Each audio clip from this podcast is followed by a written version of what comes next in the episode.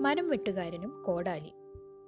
ഒരിടത്തൊരിടത്തൊരു ഗ്രാമത്തിൽ ഒരു പാവം മരം വെട്ടുകാരനുണ്ടായിരുന്നു ആരുടെയെങ്കിലും ഒക്കെ മരം വെട്ടാൻ വിളിക്കുമ്പോൾ പോയി അത് വെട്ടിക്കൊടുക്കുമ്പോൾ കിട്ടുന്ന പൈസ കൊണ്ടാണ് അയാൾ ജീവിച്ചിരുന്നത്. എത്ര വലിയ മരമാണെങ്കിലും ഇയാൾ വെട്ടിക്കൊടുക്കും. മരം വെട്ടാൻ അയാൾ ഉപയോഗിച്ചിരുന്ന എന്താണെന്നറിയോ? എന്ത് ആയുധമാണെന്ന്? ഒരു കോടാലി ഒരു ഇരുമ്പ് കോടാലി. ഒരു ചെറിയ ഇരുമ്പ് കോടാലി. നല്ല മൂർച്ചയായിരുന്നു അതിന്. ഒരു ദിവസം പതിവ് പോലെ അയാൾ മരം വെട്ടാൻ പോയി. വെട്ടേണ്ട മരം എവിടെയാ നിൽക്കുന്നതെന്നറിയുമോ ഒരു പുഴവക്കത്ത്. അതിന്റെ കുറേ കമ്പുകൾ പുഴയുടെ മുകളിലേക്ക് നീണ്ടാ നിൽക്കുന്നത്.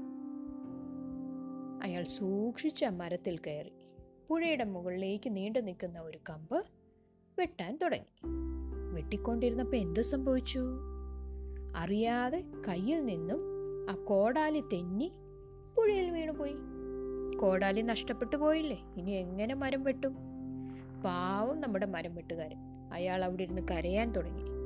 മരം വെട്ടിയില്ലെങ്കിൽ പൈസ കിട്ടില്ല. പൈസ കിട്ടിയില്ലെങ്കിൽ വീട്ടിൽ മക്കളൊക്കെ പട്ടിണിയാവും. അയാൾ ആ മുറിച്ചുകൊണ്ടിരുന്ന കമ്പിന്റെ മുകളിലിരുന്ന് കരച്ചിലായി.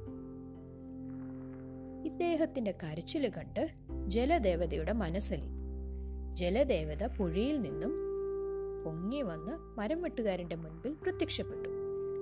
എന്തിനാ മകനെ നീ കരയുന്നത്? എന്ന് ചോദിച്ചു. എന്റെ കോടാലി ഞാൻ മരം വെട്ടുമായിരുന്ന എന്റെ നല്ല കോടാലി മൂർച്ചയുള്ള കോടാലി കാണാതെ പോയി.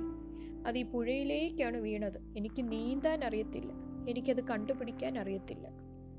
എന്ന് പറഞ്ഞ അയാൾ വീണ്ടും കരച്ചിലായി. ജലദേവത എന്തു ചെയ്തു? വെള്ളത്തിനടിയിലേക്ക് മുങ്ങിപ്പോയിട്ട് വീണ്ടും പൊങ്ങി വന്നു.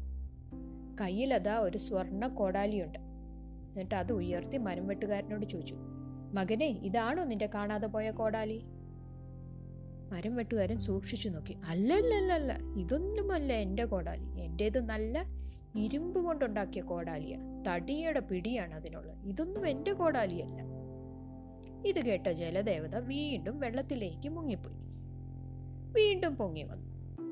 ഇപ്പോൾ കയ്യിൽ അതാ ഒരു വെള്ളിക്കോടാലി ഇരിക്കും നല്ല വെട്ടിത്തിളങ്ങുന്ന ഒരു വെള്ളിക്കോടാലി. മകനെ ഇതാണോ നിന്റെ കോടാലി എന്ന് നോക്കൂ. മരം വെട്ടുകാരൻ വീണ്ടും സൂക്ഷിച്ചു നോക്കി. എന്നിട്ട് പറഞ്ഞു ഇതുമല്ല ഇതല്ല. എന്റേത് ഇരുമ്പ് കൊണ്ടുണ്ടാക്കിയതാ. തടിയുടെ പിടിയാണ് അതിനുള്ളത്. ഇതെന്റേതല്ല എന്ന് പറഞ്ഞു. ജലദേവത വീണ്ടും വെള്ളത്തിലേക്ക് പോയി. തിരിച്ചു വന്നപ്പോൾ കയ്യിൽ മരം വെട്ടുകാരന്റെ ആ പഴയ ഇരുമ്പ് കോടാലി കയ്യിലുണ്ട്. ഇതാണോ മകനെ നിന്റെ കോടാലി? സ്വന്തം കോടാലി കണ്ട സന്തോഷം കൊണ്ട് മരം വെട്ടുകാരന്റെ കണ്ണു നിറഞ്ഞു. അതെ ഇത് തന്നെ ഇത് തന്നെ. ഒത്തിരി നന്ദി എന്റെ ഭാഗ്യദേവത. അതെനിക്കിങ്ങ് തന്നേക്കൂ എന്ന് പറഞ്ഞു. ജലദേവത എന്തോ ചെയ്തു? നിന്റെ നല്ല മനസ്സ് എനിക്ക് ഇഷ്ടപ്പെട്ടു ഇതാ എന്റെ സമ്മാനമായി ഈ മൂന്ന് കോടാലികളും നീ വെച്ചോളൂ. എന്ന് പറഞ്ഞ് ആ മൂന്ന് കോടാലിയും മരം വെട്ടുകാരന് കൊടുത്തു. മരം വെട്ടുകാരൻ സന്തോഷത്തോടെ വീട്ടിൽ പോയി സ്വർണ കോടാലിയും വെള്ളിക്കോടാലിയും കൊണ്ട് വിറ്റ് കിട്ടിയ പൈസ കൊണ്ട് അയാൾ സന്തോഷത്തോടെ ജീവിച്ചു.